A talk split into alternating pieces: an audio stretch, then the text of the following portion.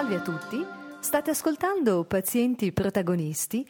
Oggi le mie ospiti sono Carlotta Cicardi e Martina Perera dell'Associazione Angioedema Ereditario di Milano. Benvenute.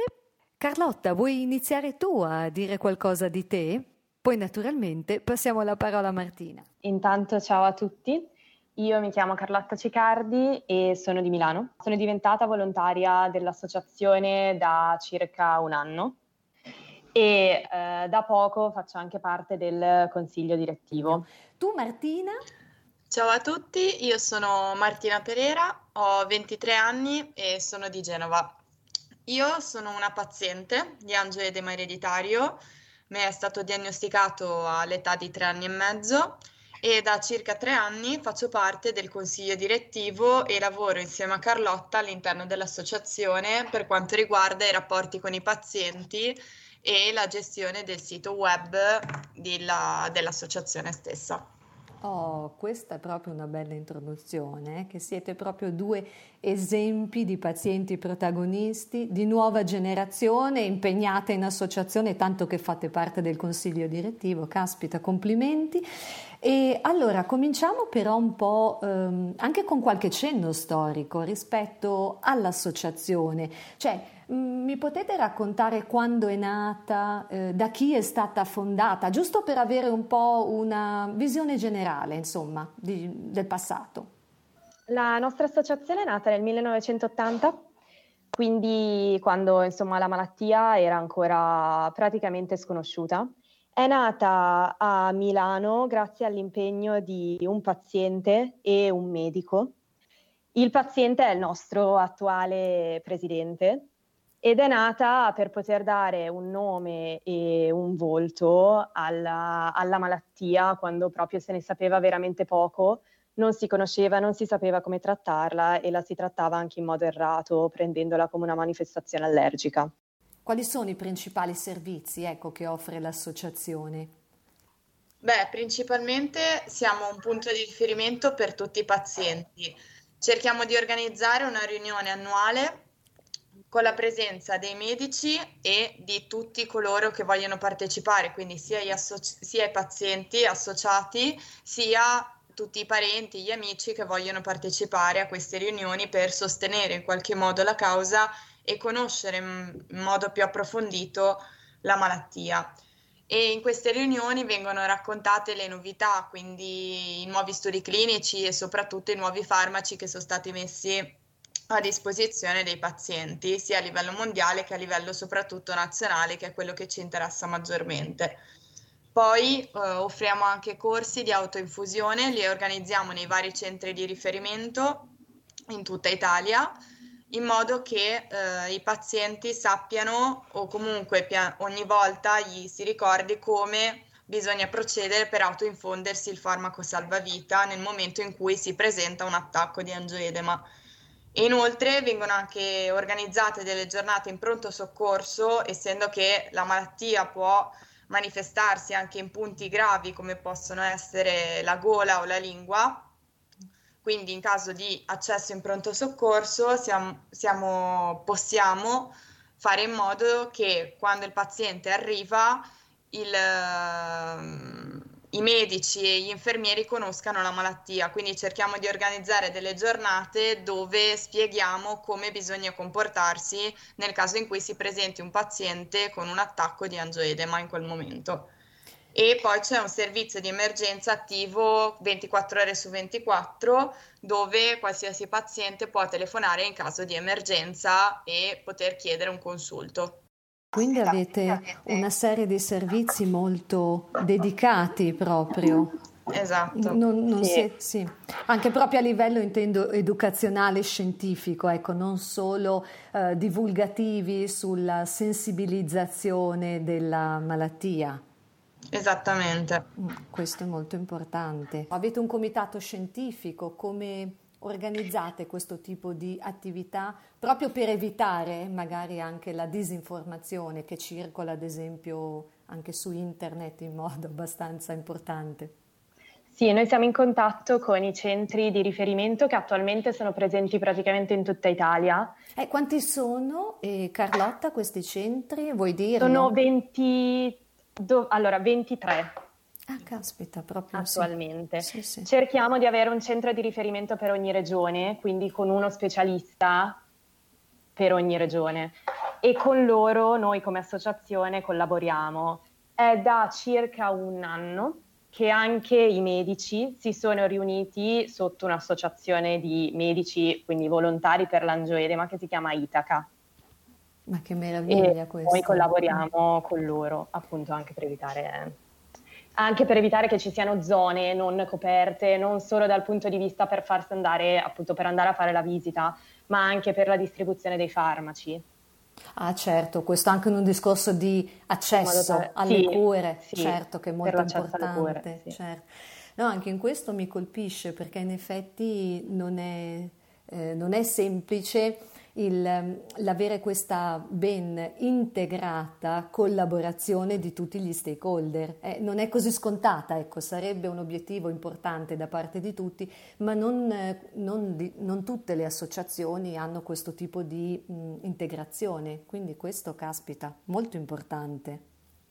E siamo secondo me anche fortunati per il fatto che l'associazione è nata proprio da due persone, di cui uno un paziente e uno un medico quindi hanno potuto poi entrambi crearsi una sorta di successione esatto. da un esatto. punto di vista di partecipazione all'associazione e anche da un punto di vista di interessamento alla malattia. Ah, vedi allora che quando sì. si dice proprio l'importanza di lavorare in rete, oggi più che mai no, nel sistema mm. salute, con appunto la collaborazione di tutti gli stakeholder, voi ce l'avevate un po' nel DNA allora, già all'origine c'era stata questa cosa. Eccola lì, Beh, bene, è ottimo. Senti Carlotta, iniziando magari da te, in particolare, che cos'è che ti ha mosso eh, e co- quando hai deciso no, di iniziare a, a fare l'attività eh, di volontariato in associazione pazienti? Questo anche per incoraggiare magari chi ci ascolta anche a poter diventare a sua volta no, un volontario attivo. Allora, la mia, diciamo, testimonianza, esperienza è un po' particolare e anche un po' insomma personale e emotiva, ecco, diciamola così, prima che... Perché mio papà eh, era un esperto in angioedema ereditario, lavorava qua a Milano ed è mancato l'anno scorso. Io ho deciso di, dal punto di vista insomma associativo, di impegno, di portare avanti un po' quello che lui aveva fatto in questi 40 anni. E quindi ho iniziato così, mi sono trovata benissimo perché abbiamo un bellissimo gruppo di lavoro e mi ha anche molto aiutato a conoscere mio padre non solo per come io lo vedevo a casa, ma anche per come era al lavoro e come si rapportava con i suoi pazienti. Che meraviglia questo aspetto. Mm. E quindi ho deciso da lì di impegnarmi. Certo. Anche per tenere appunto viva la sua memoria e quello in cui lui credeva. Certo. E tu Martina, da un punto di vista, eh, ovvio, tu sei paziente, quindi magari eh, forse apparentemente più scontata la domanda, però che cos'è che ti ha spinto? Perché in realtà non è così scontata, a volte chi è paziente rifugge un po' no, le associazioni. Esatto, infatti oltre alla causa personale, quindi essendo appunto una paziente, ma proprio per questo il fatto di voler collaborare all'interno dell'associazione è proprio nato dal fatto che spesso ehm, anche solo il fatto di ricevere un consiglio, una parola di conforto, di aiuto da qualcuno che sa cosa stai provando in quel momento è una fonte di aiuto incredibile perché molte persone comunque rifuggono dalla malattia, mentre sentire il parlare con una persona che sa cosa vuol dire patire certi dolori, ritrovarsi con certi gonfiori e fargli capire quanto in realtà gestirla la malattia, quanto in realtà la loro vita può essere normale, basta solo comp- avere i comportamenti giusti, quindi portarsi sempre dietro il farmaco e nel momento in cui la malattia si manifesta, prendersi un po' di tempo, iniettarsi il farmaco e aspettare che questo passi Mm, quindi spiegare tutti i reali comportamenti che bisognerebbe avere, quindi poi fargli capire che la loro vita può procedere normalmente come quella di chiunque altro. Infatti io non mi sono mai sentita diversa, malata o invalida come altri possono pensare.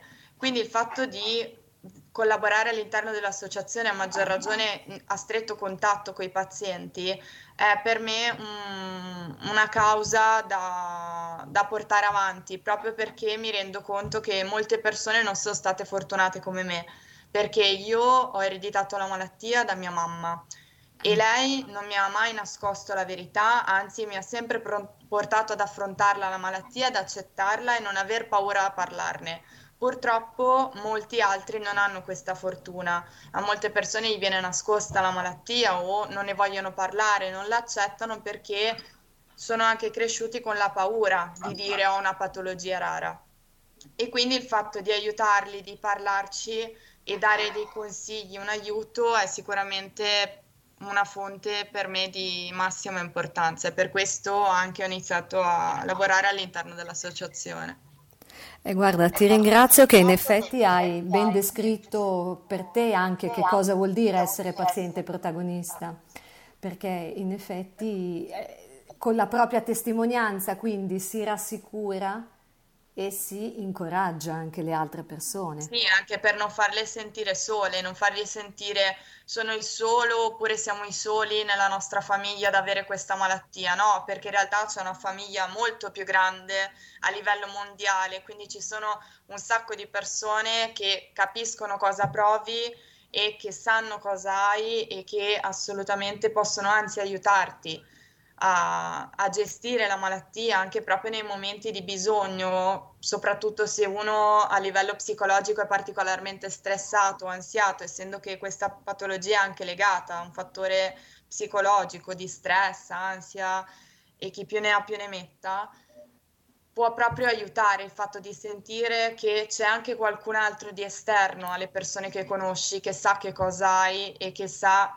che cosa stai provando. Certo, che ti sa Sì, questa è una cosa che mm. anche a me dal di fuori, quando ho iniziato a fare la volontaria per l'associazione, aveva colpito molto, nel senso che avevo visto di persone che avevano vissuto svariati anni senza sapere bene da cosa fossero provocati i propri edemi e i propri dolori e quindi senza una vera e propria diagnosi e che poi nel momento in cui invece l'hanno ricevuta la loro vita è cambiata, non solo perché hanno capito come poterli trattare, ma anche perché hanno capito di poterne parlare che non erano i soli. Eh, ma infatti, no. sai che guarda Carlotta e anche tu quello che dicevi prima Martina, uh, avete toccato un tasto importantissimo che è quello anche un po' di andare oltre il tabù, no? che a volte questa brutta parola che tocca comunque la malattia è, sembra quasi una vergogna, no? quello di essere malato, oppure qualcosa, o vergogna o paura, più che vergogna sì. forse perché in effetti si tiene nascosto, ma in realtà non è affatto un aiuto, perché aumenta anche l'angoscia psicologica, sì. eh, soprattutto di, dei giovani, mm, in effetti. A proposito di questo, eh, anche di eh, rassicurazione e coinvolgimento con, eh, con comunità altre, no? Del, dalla propria famiglia o dai propri amici, ma a livello di interazione con, ad esempio, con eh, l'estero, con l'Europa, con ehm, gli Stati Uniti. Ecco, ehm, avete anche forme di collaborazione internazionali, visto che stiamo parlando di ambito malattie rare? Sì, esiste un'associazione internazionale per l'angioedema ereditario con sede negli Stati Uniti con cui noi collaboriamo attivamente e poi ne esistono a livello nazionale in altri paesi e eh, ogni volta che viene organizzato un congresso, anche un congresso medico, quindi solo dal punto di vista clinico, uh-huh. eh, invitano le associazioni a partecipare, quindi qualche rappresentante di associazione a partecipare. Io, per esempio, ho avuto la fortuna due anni fa di andare a Budapest e di partecipare a un congresso a Budapest dove c'erano anche altri rappresentanti delle associazioni. Ah, e devo dire, sì, è stato molto interessante anche proprio per magari condivisione di idee, prendere spunti da fare poi, da applicare in Italia, che magari noi non abbiamo, oppure invece darne. Esatto. E Martina ha partecipato ad Atlanta, adesso racconterà lei, con, uh, per i pazienti. Ah, esatto. Eh, in pratica no. l'associazione internazionale ha creato una sua associazione internazionale per gli under 25. Quindi oh, per i pazienti ecco. esatto, dai 25, sotto i 25 anni. E, ha, e siamo andati ad Atlanta l'anno scorso dal 24 al 28 di luglio e quindi abbiamo, io ho personalmente conosciuto ragazzi di tutte le età, della mia età e ho sentito proprio storie, idee, racconti che mi hanno toccato particolarmente perché poi sono cose che fanno riflettere molte storie, ragazzi che non hanno il farmaco, persone a cui è mancato un parente per un attacco di angioedema e non sapevano che fosse angioedema o non avevano il farmaco. Quindi sono quelle, quelle esperienze che oltre comunque a creare a farti sentire parte di una famiglia, quindi a creare uno spirito familiare anche con persone che conosci da solo quattro giorni, ma ti fa anche capire quanto in realtà noi in Italia siamo fortunati ad avere i farmaci, ad avere un'associazione come abbiamo e ad avere comunque una, una diagnosi perché spesso in molti paesi non sanno neanche di averla e non hanno ovviamente i farmaci, quindi ci sono persone che magari patiscono dei dolori allucinanti senza sapere un, un perché, senza avere una motivazione. Sì, infatti in questo confronto vi ringrazio eh, di aver specificato no, questa attiva partecipazione alle attività internazionali perché è molto importante eh, in medicina e anche nell'ambito delle associazioni pazienti e soprattutto nelle malattie rare, dove comunque i numeri sono contenuti e quindi è fondamentale non solo per prendere ma anche per dare, perché appunto come giustamente dicevi anche tu prima, si portano anche magari delle best practice rispetto sì. agli altri di condivisione. Sì. Allora, rispetto alle eh, caratteristiche che secondo voi sono imprescindibili eh, che un volontario deve avere per fare una buona attività in associazione. Ecco, mi interessa proprio da due nuove leve, ecco, questi suggerimenti. Eh, vuoi iniziare tu Martina, poi Carlotta? Allora, sicuramente lo spirito di iniziativa, quindi il fatto di voler eh, partecipare alla vita associativa, quindi non solo dire sì sì parteciperò, ma poi non, eh, non si presentano, non si fanno mai sentire. La voglia di impegnarsi, quindi all'interno dell'associazione, quindi di prendere un incarico e portarlo avanti, come appunto stiamo facendo io e Carlotta per, dal punto di vista rapporti con i pazienti e sito e la capacità sicuramente di lavorare in gruppo in maniera eh, appunto educata, rispettosa e sicuramente attiva. Bellissimi. Tu Carlotta? Io l'unica cosa che mi sento di aggiungere a quello che ha detto Martina è probabilmente la voglia di parlare, perché durante le riunioni, ma anche non per forza durante una riunione, anche durante l'anno, se a un paziente viene in mente una problematica che per lui è difficile da gestire, ce la riferisce, magari si scopre che quella problematica ce l'hanno tanti e quindi si trova un modo per risolverla. Quindi, certo. insomma, non pensare di tenersi tutto dentro, ma visto che abbiamo la fortuna di avere una struttura, di sfruttarla. Eh, giustamente, di essere più aperti, di condividere, sì, insomma, sì. e di non chiudersi a riccio. Eh, che in effetti anche quello è sempre un po' un punto legato alla sofferenza e alla malattia, mm, è vero. E, ehm, ma rispetto al passato, ver- anzi, soprattutto perché voi siete della nuova generazione, secondo voi oggi eh, quali sono eh, le tre caratteristiche che contraddistinguono la vostra associazione rispetto al passato? Cioè, mh, mm, avete un'idea, un'indicazione? Beh, intanto io credo che uh, abbiamo un grosso aiuto dato dalla tecnologia quindi abbiamo la possibilità oggi di avere dei database con eh, i dati dei pazienti e soprattutto con i recapiti dei pazienti, in modo tale da riuscire a contattarli in maniera più veloce, più immediata e avere anche un riscontro più veloce e più immediato. per comunicazioni, per appunto l'assemblea oppure per un nuovo studio clinico, se hanno voglia di andare a leggerselo. E, e forse anche abbiamo una maggiore struttura perché comunque è aumentata la partecipazione e quindi no, questo è un grosso vantaggio rispetto a come era nata l'associazione nel 1980. Ecco. Eh certo, questo sicuramente. E tu Martina, io aggiungerei anche il fatto dell'innovazione, quindi anche il fatto di creare, ad esempio, un filmino, un video per far conoscere la malattia, poi eventualmente anche organizzare degli eventi che possono essere eventi sia tipo fiera o anche eventi sportivi, come può essere una camminata, una maratona proprio organizzata dall'associazione per far conoscere la malattia che questa è un, una cosa che ci piacerebbe fare nel futuro, riuscire a organizzare proprio questi eventi. E eh, sicuramente però al giorno d'oggi rispetto a 40 anni fa ci deve essere una maggior attenzione per gli aspetti burocratici, viste comunque le continue normative, i rinnovi delle leggi, soprattutto per quanto riguarda la privacy di coloro che si iscrivono, quindi non solo dei pazienti ma anche di amici, parenti e persone esterne che si iscrivono all'associazione per sostenere la causa. Certo.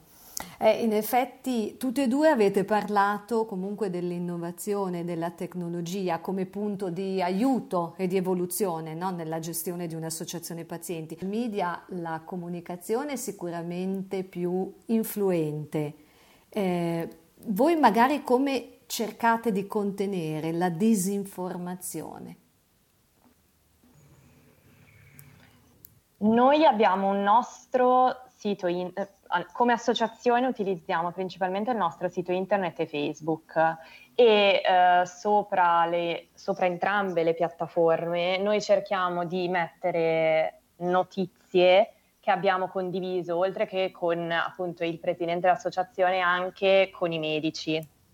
Eh, come avviene? Cioè telefonate, eh, email, una newsletter? Mi raccontate un pochino come anche, non so, mensilmente vi tenete in contatto con i soci oppure mh, mm, al- con altra frequenza? Tendenzialmente tramite email. Pubblichiamo delle notizie a, sì, anche magari non solo mensilmente, anche settimana, insomma, dipende sul nostro sito e talvolta per alcune cose li contattiamo anche telefonicamente. Quindi se ci sono dei cambiamenti importanti, questo soprattutto a livello regionale, quindi magari il rappresentante regionale, se c'è un cambiamento al centro o una novità al centro, magari anche solo uno studio clinico, li contatta telefonicamente mentre per le riunioni consiglio tramite mail. Ho capito, ecco. E, e, rispetto alla riunione generale che fate, quella è nazionale, giusto? Sì, esatto. è nazionale. Quella è proprio nazionale. Poi fate anche dei eventi nel, regionali oppure no, a livello di incontri? Pre-Covid, eh, naturalmente. Sì, sì, li facciamo, li abbiamo fatti. Anzi, ce n'è stato uno anche da poco da Martina in Liguria. Esatto. Non tanto che... tempo fa. Esatto, siamo, abbiamo organizzato con il medico del centro di riferimento, proprio presso il centro di riferimento, con i pazienti liguri.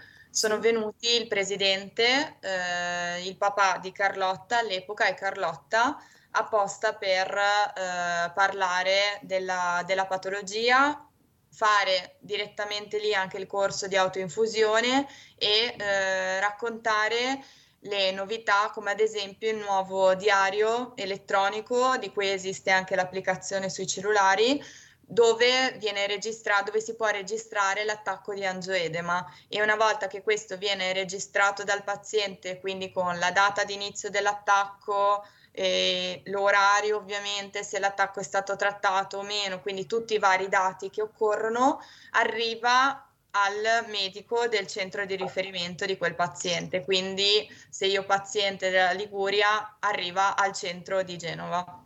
Caspita Martina, ma mi hai raccontato così buttata lì un'attività importantissima, quindi l'associazione ha anche sviluppato un diario digitale. Noi abbiamo sviluppato circa due anni fa un registro elettronico. Che racchiude i dati clinici dei pazienti a livello sì nazionale. Poi ogni centro vede i propri pazienti. Esatto. Per esempio, io ho iniziato a lavorare due anni fa a questo registro e quindi mi occupo dell'inserimento che i dati siano corretti e della convalida degli attacchi. E un anno e mezzo fa questa società a cui noi abbiamo chiesto di creare il registro ha creato anche un'applicazione tramite la quale, appunto, come diceva Martina, il paziente in tempo reale inserisce l'attacco e non solo può inserirlo una volta che l'attacco è finito, ma anche durante, quindi lo salva come bozza e poi dopo, quando l'attacco termina, va a completarlo. E così il, paz- il medico ha anche proprio insomma, un rapporto, anche se virtuale, diretto col paziente, così se vede, magari gli ha cambiato terapia, il paziente non ha più attacchi, sa che funziona, ne ha ancora, eh, migliora insomma, o cambia la terapia, lo chiama, lo contatta. No, ma questa è un'attività straordinaria, siete all'avanguardia per avere un monitoraggio costante e, e anche da parte del medico. Esatto. Eh, sì, esatto. Questo, vabbè, questo è proprio come la tecnologia oggi ci aiuta. Mm. E questa è stata proprio un'idea dell'associazione. E questa è stata Bellissimo. un'idea, sì, dell'associazione in collaborazione con i medici, sì. Bravissimi. Prima il diario esisteva già, ma era cartaceo e l'associazione annualmente spediva, all'epoca erano 700 pazienti circa, a tutti i 700 pazienti italiani venivano spediti questi diari cartacei, dove bisognava registrare l'attacco o gli attacchi che uno aveva durante l'anno e a fine anno doveva rispedirli al centro dell'associazione. Il problema qual era? Che spesso ritornavano indietro pochissimi diari, quindi su 700 spediti ne tornavano indietro al massimo una ventina, trentina. E soprattutto si, avevano, si ricevevano i dati non eh. in estremo ritardo, perché se uno ha avuto un attacco a febbraio lo si viene a sapere l'anno dopo. Quindi sicuramente il, la registrazione dei dati era molto ritardata, quindi si è pensato di creare questo diario e renderlo attivo immediatamente anche grazie all'applicazione sul cellulare in modo che appena una persona ha un attacco lo registra immediatamente e dopo un minuto il medico sa che quel determinato paziente ha avuto un attacco. Quindi è una cosa sicuramente è un monitoraggio costante. Eh no, è fondamentale anche per un intervento tempestivo. Caspita. No. Questo, eh, questo davvero è proprio impie- un esempio di buon impiego della tecnologia. Eh esatto. sì. Mandiamo anche le mail nel momento in cui c'è una notizia un po' più rilevante, allora in quel caso cerchiamo di mandare anche delle comunicazioni per in pratica appunto cercare di mh, mm, arginare il più possibile la disinformazione o le fake news perché ovviamente bisogna anche stare attenti a quello. Quindi ci affidiamo comunque tutte le notizie che pubblichiamo le pubblichiamo sotto consenso dei medici. Quindi a, mh, mm, dopo che abbiamo avuto l'approvazione di un medico quanto riguarda il punto di vista clinico che è una notizia valida, siamo sicuri che quelle sono notizie veritiere, non eh, scritte da qualcuno che invece non ne sa assolutamente nulla. Ecco, ottimo anche questo perché mi interessava eh, sapere perché in effetti c'è appunto sulla rete, c'è la qualunque e quindi è sempre più fondamentale avere delle fonti Ecco, Noi, soprattutto per esempio, l'esempio più eclatante che mi viene in mente è che ogni tanto girano voci mm. o notizie di carenza farmaci a quel punto non solo cerchiamo di contattare il centro di riferimento, ma abbiamo anche dei contatti diretti con le aziende farmaceutiche. Da questo punto di vista, essendo una malattia rara, i farmaci sono ancora relativamente pochi e riusciamo a destreggiarci. Quindi a quel punto chiamiamo la casa farmaceutica o chi si occupa del commercio del farmaco e chiediamo qual è la reale situazione. Quando la sappiamo, pubblichiamo sul sito un comunicato. Così cercare certo. di arginare il più eh. possibile il problema. Eh sì. Sì, sì, come giustamente diceva Martina prima, proprio le fake news, perché io ci avevo girato un po' intorno, ho parlato di disinformazione, sì, no, però è proprio corretto dire, in effetti gira veramente di tutto. Mm. Esiste già però una giornata di, eh, mondiale di Angio Edema, giusto? Esatto. Sì. quando è? In teoria è il 16 maggio, ok. Sì, credo anch'io. Perfetto, no, il 16 maggio, bene. Okay. Ecco, di solito uh, fate, um, organizzate qualcosa uh, nel corso di questa giornata a livello proprio di, di comunicazione mediatica, eh, adesso sto parlando, proprio dedicato alla patologia, proprio in un'ottica di sensibilizzazione dell'opinione pubblica. Di solito organizzavamo e poi pubblicavamo sul sito su Facebook delle interviste mi ricordo che era stata fatta un'intervista al nostro presidente sì. dove si chiedeva di parlare della malattia proprio durante la giornata per uh, l'angioedema.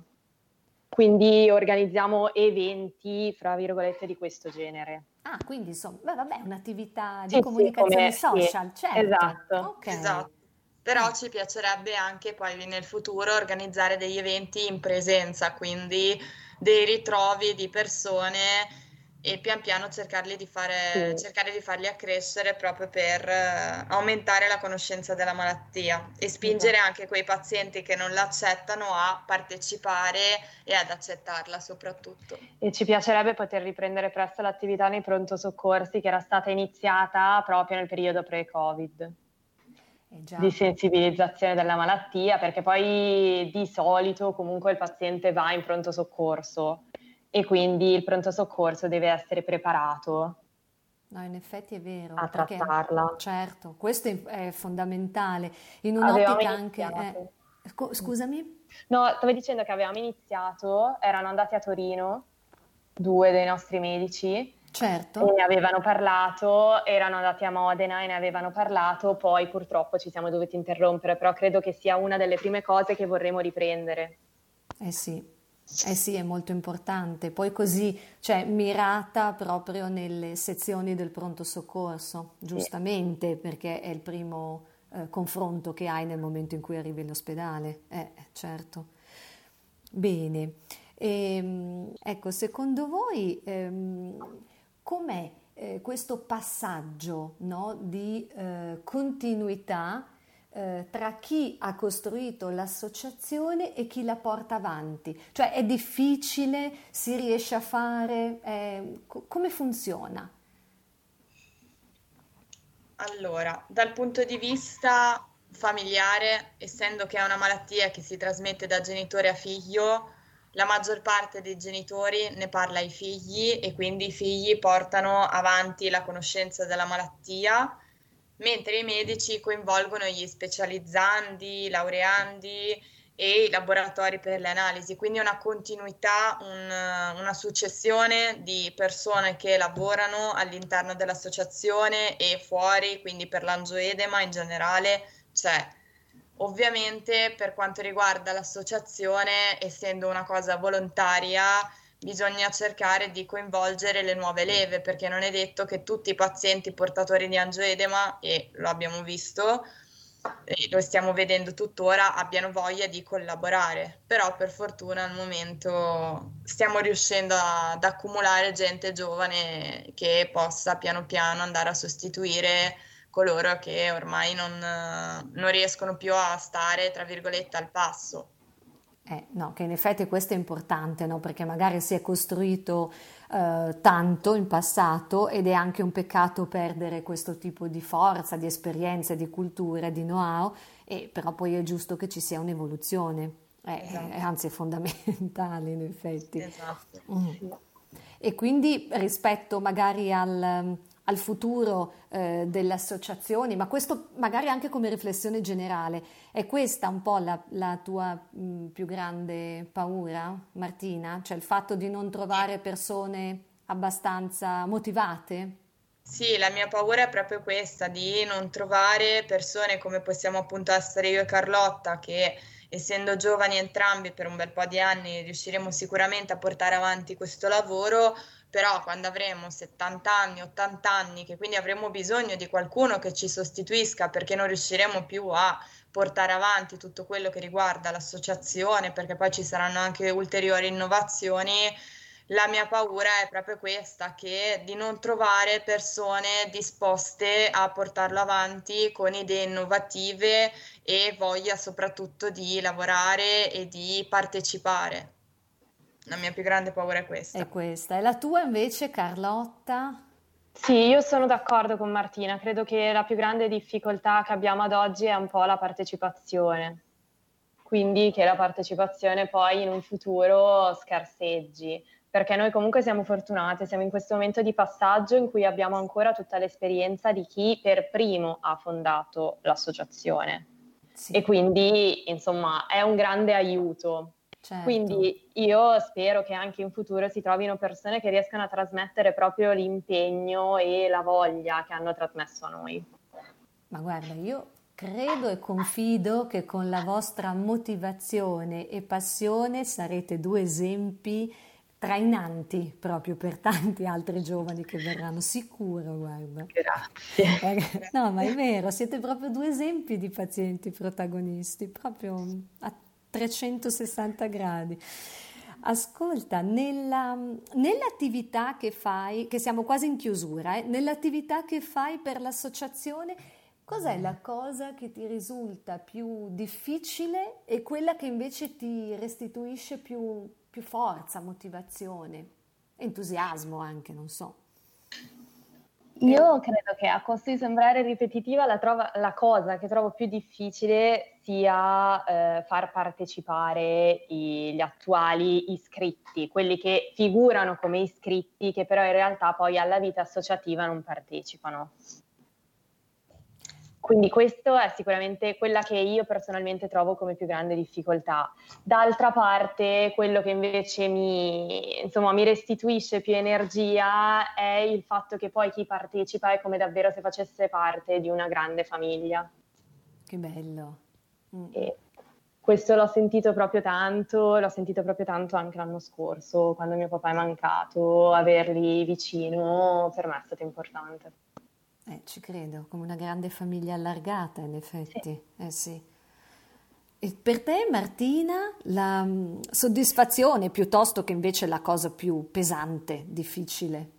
Allora, partirei dalla cosa più pesante, oltre a quello che ha detto Carlotta che condivido a 360 gradi, è anche il fatto di eh, far cambiare mentalità a certi pazienti perché appunto molti non sanno la, non conoscono la malattia che hanno, quindi non si rendono conto della gravità in certi momenti, quindi mh, mm, la prendono molto, come si suol dire, sotto gamba.